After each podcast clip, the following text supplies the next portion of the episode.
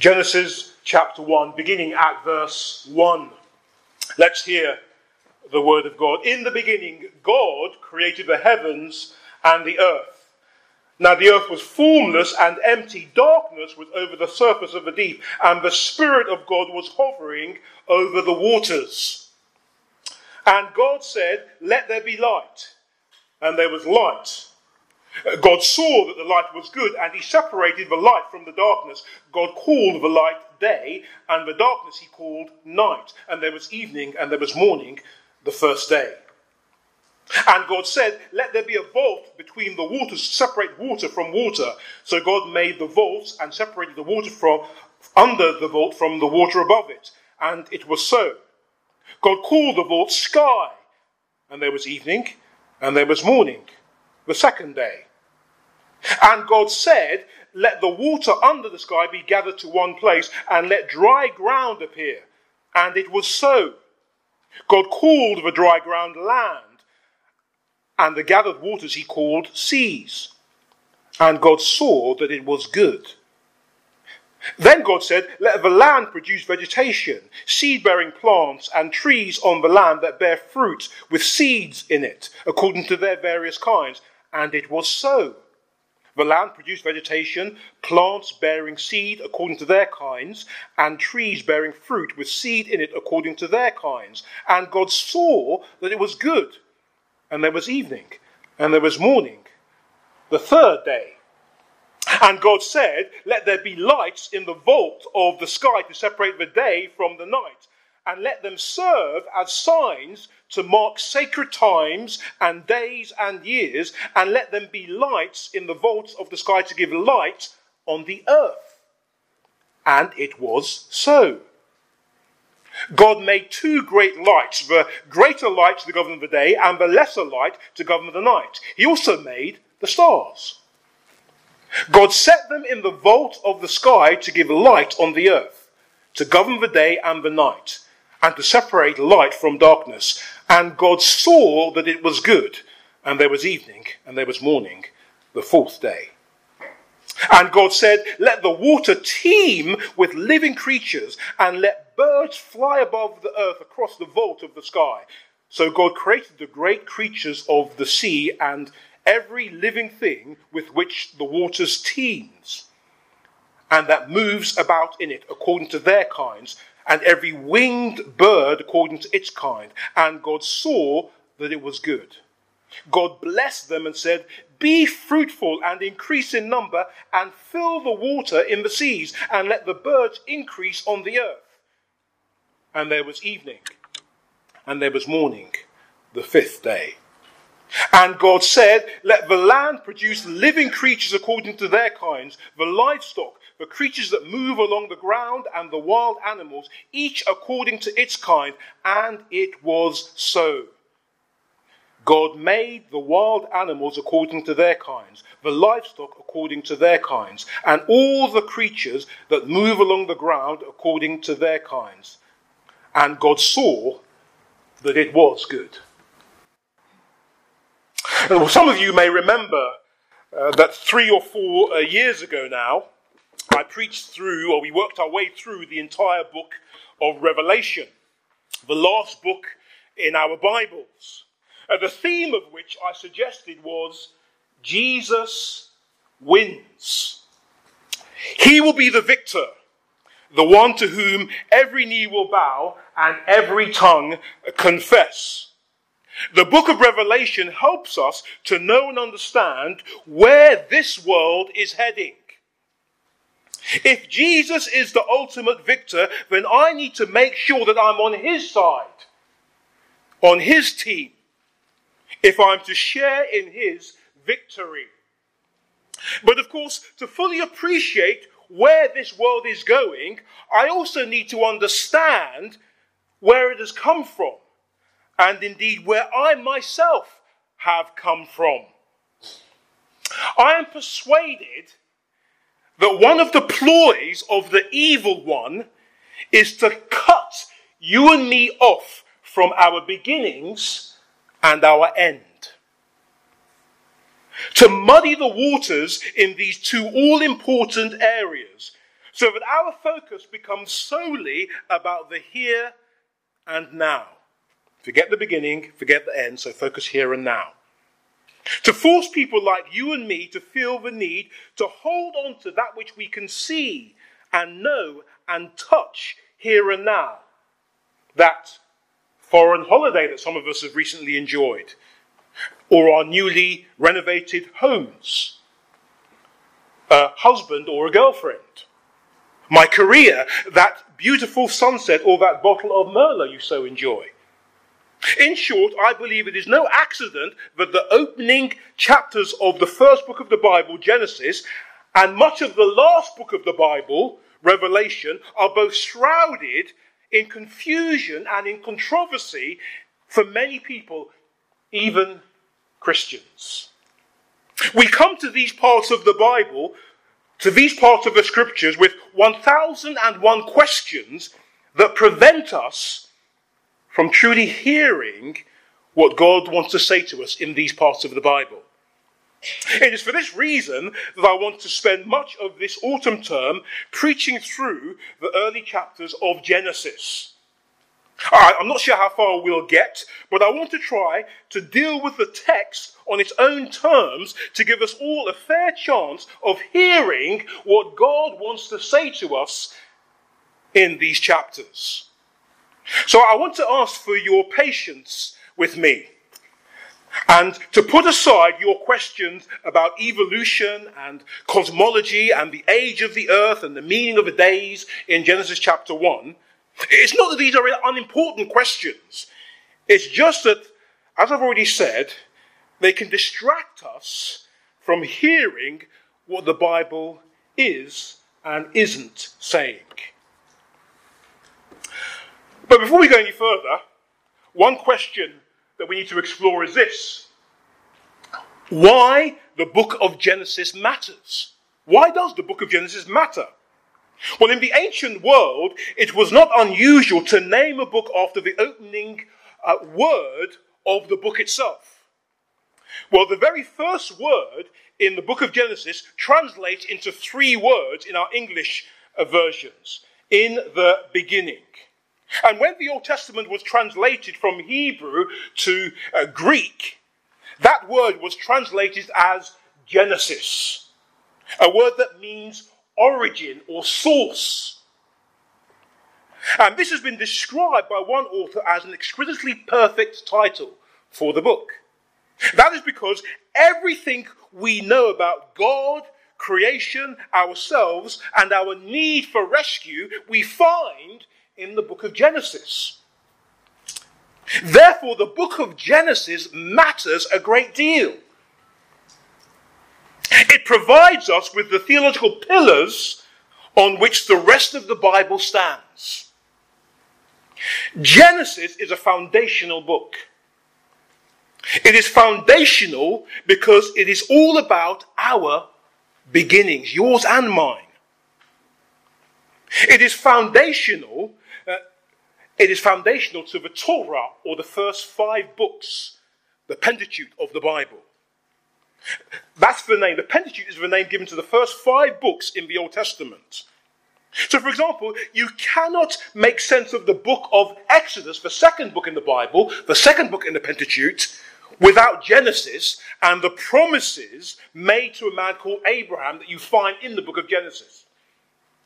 Genesis is also foundational to the rest of the Old Testament because many of its concepts and ideas are further developed in the rest of the Old Testament. But Genesis is also foundational to the New Testament part of the Bible. There are several New Testament references to characters and events taken from Genesis chapters 1 to 11, for example. Consider the following Luke chapter 3 mentions the generations from Adam to Abraham as ancestors of Jesus Christ. In Romans chapter 5, Paul bases his understanding of sin and death on the actions of Adam. His argument makes no sense if Adam was not a real person, since Adam is compared to the Lord Jesus Christ himself. In 1 Corinthians 15, Paul again describes Adam as a real person whose sin had very real consequences for the rest of humanity, that is, you and I. This makes no sense if Adam were not a real person. In 1 Timothy chapter 2, Paul bases his teaching about the relative roles of men and women in the church on the actions of Adam and Eve and the order in which they are created as recorded in Genesis chapter 2. In Matthew 19, Jesus bases his teaching about marriage on God's word to Adam and Eve in Genesis chapters 1 and 2. Also, in Matthew 24 and Luke 17, Jesus refers to Noah and the flood as if they were real historical events and people. Likewise, in Hebrews 11, in 1 John 3, and the little letter of Jude, the writer, the writers all treat Abel, Cain, Enoch, and Noah as real historical people and not as mere metaphors.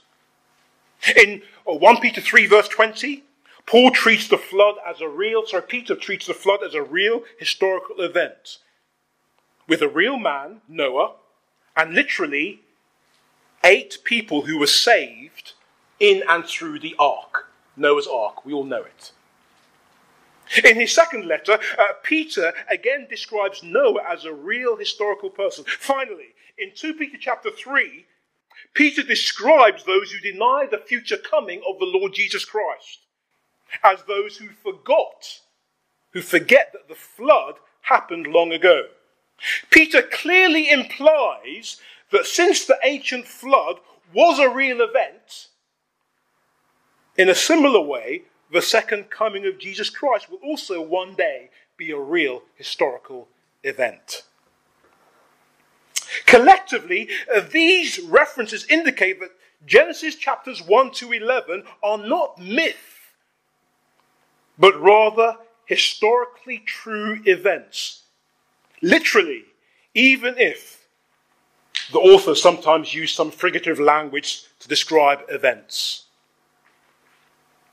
Every New Testament book, bar three, contain allusions to Genesis. Of the 50 chapters that make up the book of Genesis, only seven are not quoted or cited in the New Testament.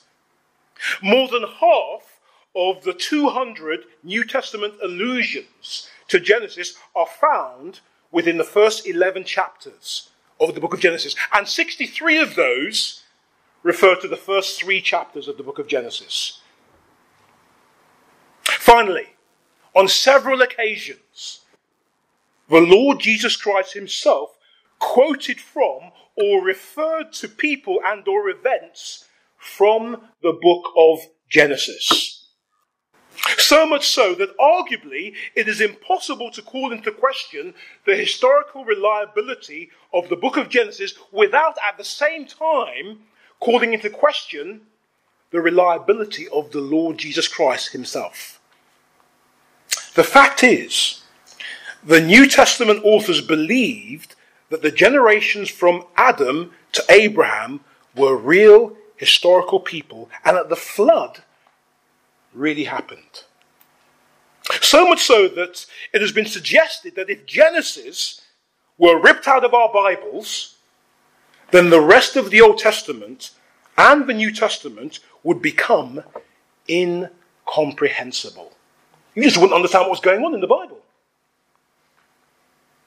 But that brings me to another related question, which is this. What is your view of this book that we make so much of here at Grace Church Brockley? What is your view of the scriptures? See, for all Christians, the testimony of Scripture must be foundational in determining our position on any and every issue.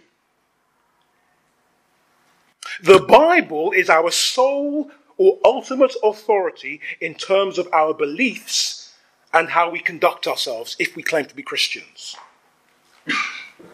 This means it must have value in speaking of physical as well as spiritual realities.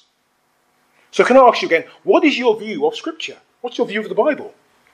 Now, now I ask this question because for some people, science reigns supreme in life, whereas the Bible is simply the collective opinions of flawed human beings and not revealed truth from God Himself.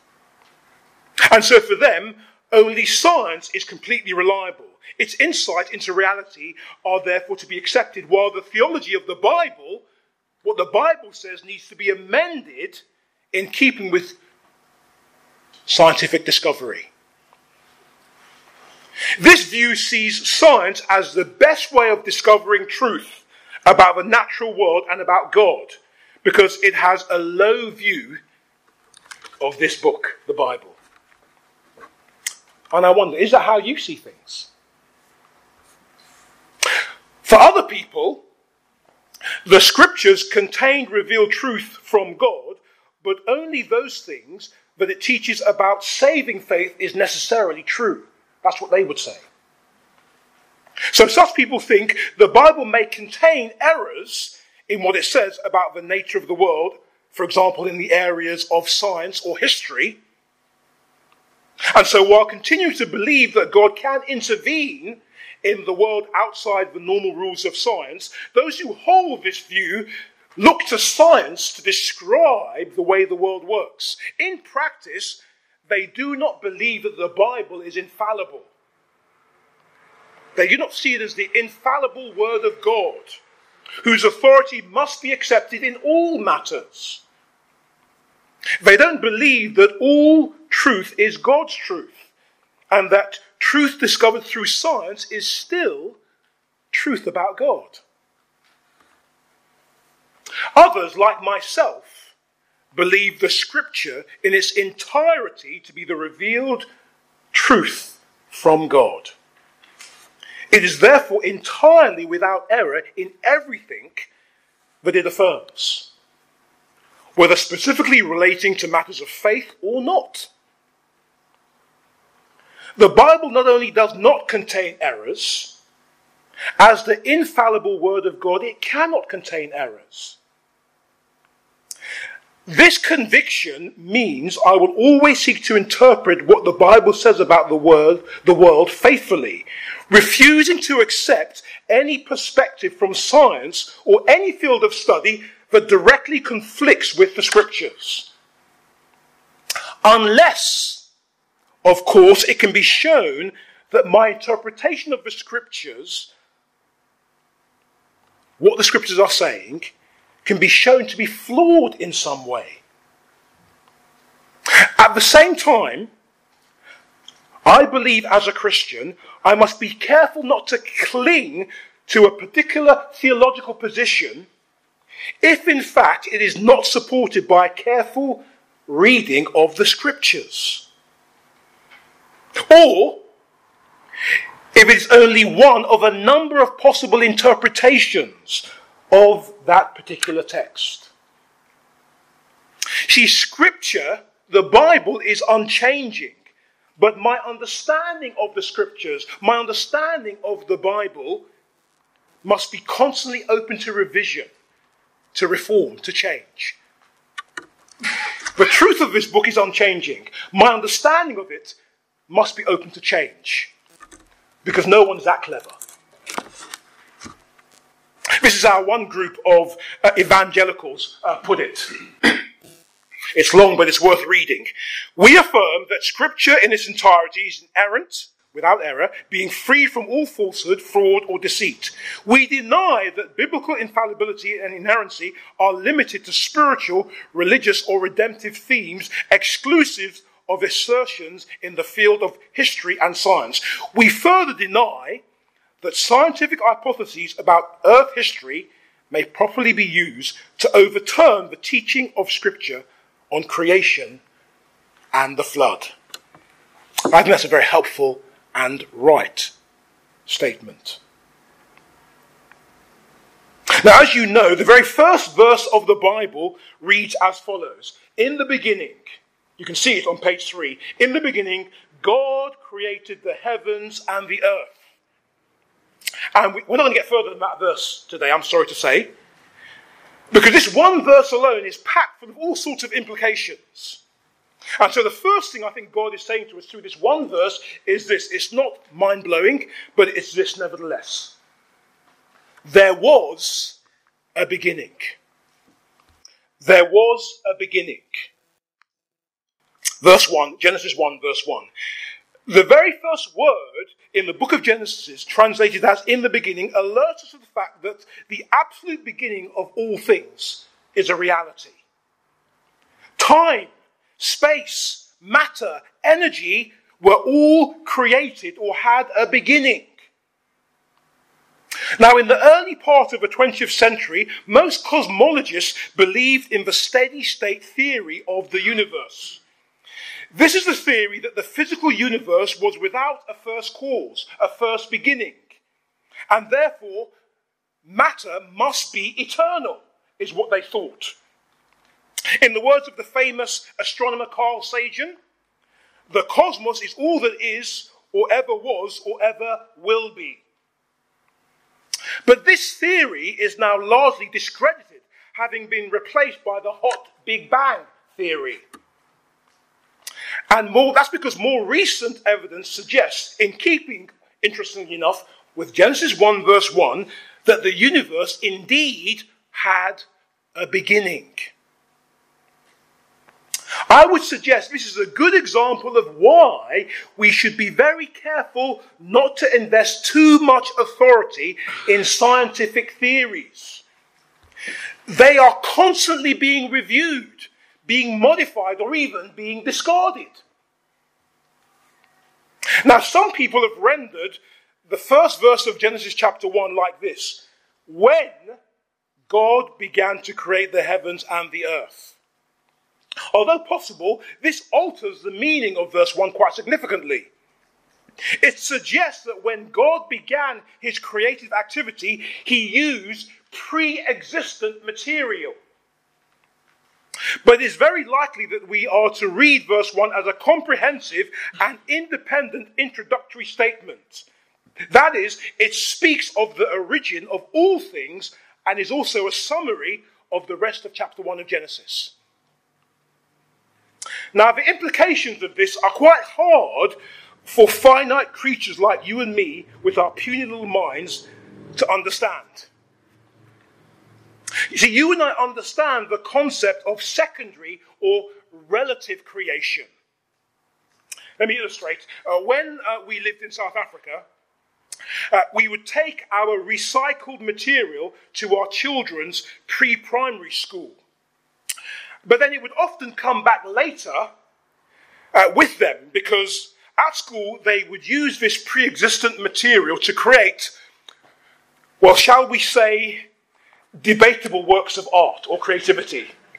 You know, using toilet rolls and fruit containers and cereal boxes, etc. And, and, as your children handed to you at the school gate what they'd created, you would say, Thank you, sweetheart, and smile. In other words, you would lie whilst, and smile while doing it. Well, in verse 1, verse 1 is not referring to this sort of relative or secondary creation. It is referring instead to absolute creation. We are being told that an eternally pre existent intelligence created all things ex nihilo, which is Latin for out of nothing. And this is further supported by the word translated created in verse 1.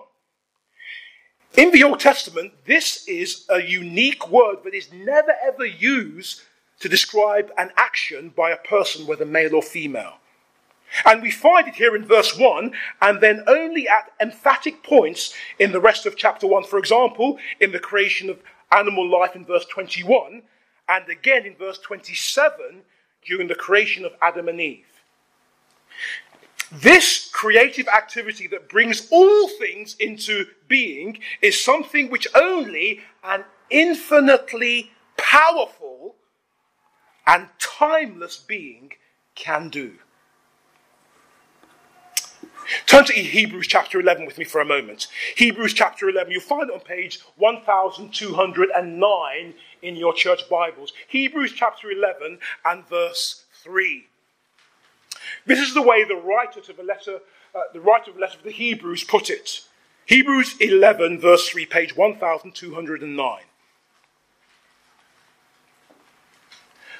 By faith, we understand that the universe was formed at God's command so that that which is seen was not made out of what was visible. Did you get that? Let me read that again.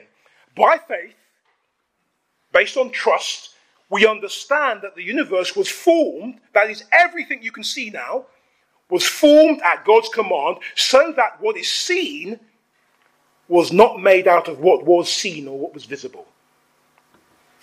Genesis 1, verse 1 is not simply referring to the refashioning of something, as in the case of my children's pre primary school art and craft work. It is rather about establishing the very principle by which things, all things, exist. This being, who by definition must be self existent because he existed in and of himself before anything else did, in the words of Romans 4, verse 17, is able to call into being things that were not. So, the very first thing we are forced to confront in the very first verse of the Bible is that there was a beginning. This universe had a beginning. Absolutely everything you've ever seen with your two eyes had a beginning. It once did not exist. Which suggests that there is a, a direction and a purpose behind everything that exists. Which suggests that there is purpose and meaning behind why you exist. That brings me to the second thing that the first verse of the Bible tells us, which is this God exists and is the creator of everything. God exists and is the creator of everything. Genesis 1 verse 1 tells us there was a beginning. This universe had an origin which implies an intelligent originator who stands behind the original beginning of everything. Presumably, we would not know this unless it were revealed to us. Well, Genesis 1 verse 1 does not leave us in the dark. We are told that God, or Elohim, is that creator. The whole of this chapter is about his creative power. The word Elohim is used around 30 times in chapter 1. We find it in almost every verse. Uh, some Old Testament scholars make a big deal about the fact that God's personal name, Yahweh, or Lord in capital letters, is used exclusively in chapter 2, whereas in chapter 1, the name Elohim or God is used. Some even suggest uh, that there are two different and contradictory creation accounts in Genesis chapter 1 and Genesis chapter 2 as a result. Yahweh, the Lord, is God's personal name and is used in the context of Him having a relationship with His people. And so it shouldn't surprise us that the author of Genesis uses this more personal name in a chapter that focuses in on the relationship he has with the first two human beings, Adam and Eve. Chapter 2. By contrast, in our English Bibles, Elohim is translated as God and is the general name for God and is used in the context of Him being creator. It emphasizes that He is distant and powerful. He is our awesome and majestic creator. He's far higher than you or I could ever imagine. And that's what the writer wants us to understand in Genesis 1, verse 1 and following. But at this point, uh, some of you may be thinking, well, we want proof that God exists. But the trouble is, airtight proof in these matters is very, very hard to come by. Perhaps at best, all we can say is that there are clues to the existence of God. Firstly, the fact that the universe had a beginning is one possible clue. The anthropic principle is another possible clue, namely the idea that the universe seems to have been designed with you and me in mind, allowing us to develop and to flourish. I mean, there are over 7 billion people, human beings, on planet Earth. As far as we know, there are no other living creatures on any of the other planets in all the whole of this universe, as far as we know. Is that just a coincidence? And it's a fact supported by the emphasis we'll find in Genesis chapter 1, as we will see later in this series. The regularity and beauty of nature is another possible clue to God's existence. We can predict an eclipse with pinpoint accuracy. And we can set our watches by the rotation of the earth and its orbit around the sun. And who here has not marveled at the beautiful sunset or at one of David Attenborough's wildlife documentaries? Sat with mouth open wide, agape. Wow. The fact that we can look up at the stars and contemplate their existence and the possible existence of a higher being is yet another clue, perhaps, to Elohim's existence. Of course, some evolutionists believe that we are hardwired to believe in a God because this helped our ancestors adapt to their environment so they could pass on their genes. So all these clues amount to perhaps just a hill of beans. Nothing. Well, imagine this. Imagine a man has been sentenced to be shot by a firing squad of 10 expert marksmen. They fire from six feet away, and yet not one bullet hits the man. It is possible, isn't it, that expert marksmen could miss from close range. And technically, it is possible that all 10 could miss at the same time. It would be difficult to prove that they all conspired to miss, though it might be unreasonable to conclude that they had not. What I mean is, it is technically possible that all these clues prove nothing about the existence of God. That, that's possible. But I ask you, is that reasonable? Is that a reasonable conclusion to draw? In any case, what I've just said is completely irrelevant. Because Genesis 1 verse 1 is not in the least bit interested in proving God's existence. I assume that is not because this question is irrelevant or unimportant, it's just that Genesis chapter 1 has a different agenda. You may find that a little frustrating and even exasperating, but I take it the questions Genesis 1 are addressing are more important than the questions you and I want answers to. And that's just another way of saying we need to listen carefully to the text, allowing it to set the agenda so we don't mishear what God wants to say to us. The focus of this chapter is not on whether there is a smoking gun or whether there are fingerprints on the mantelpiece. No, rather, the focus of Genesis chapter 1 is rather on God Almighty Himself. With reference to Genesis chapter 1, one writer put it this way This is not a passage about the how of creation, nor even, not even primarily about the why of creation. Rather, it is a passage about the who of creation and is an overture that introduces us to the Creator God. The main emphasis here is not the how or the why, it's the who. He simply says, I exist. Don't content yourself with theories or clues of my existence. Don't satisfy yourself with vague notions of who you like to think I might be. Don't make do with unsatisfying and inadequate second-hand knowledge of who I am that will neither challenge your mind nor nourish your soul. Now, in the ancient world, uh, there was no single word to describe everything. And so they spoke in terms of the heavens and the earth. So Genesis 1, verse 1 could equally have written, In the beginning, God created the cosmos, or in the beginning, God created the universe, or in the beginning, God created everything. At which point, some of you might be thinking, But Raymond, who created God? Well, one person simply answered this question like this Once you see that God is eternal, you will never again ask the question, Who or what made God? You will see that the question does not make sense. God was already there in the beginning.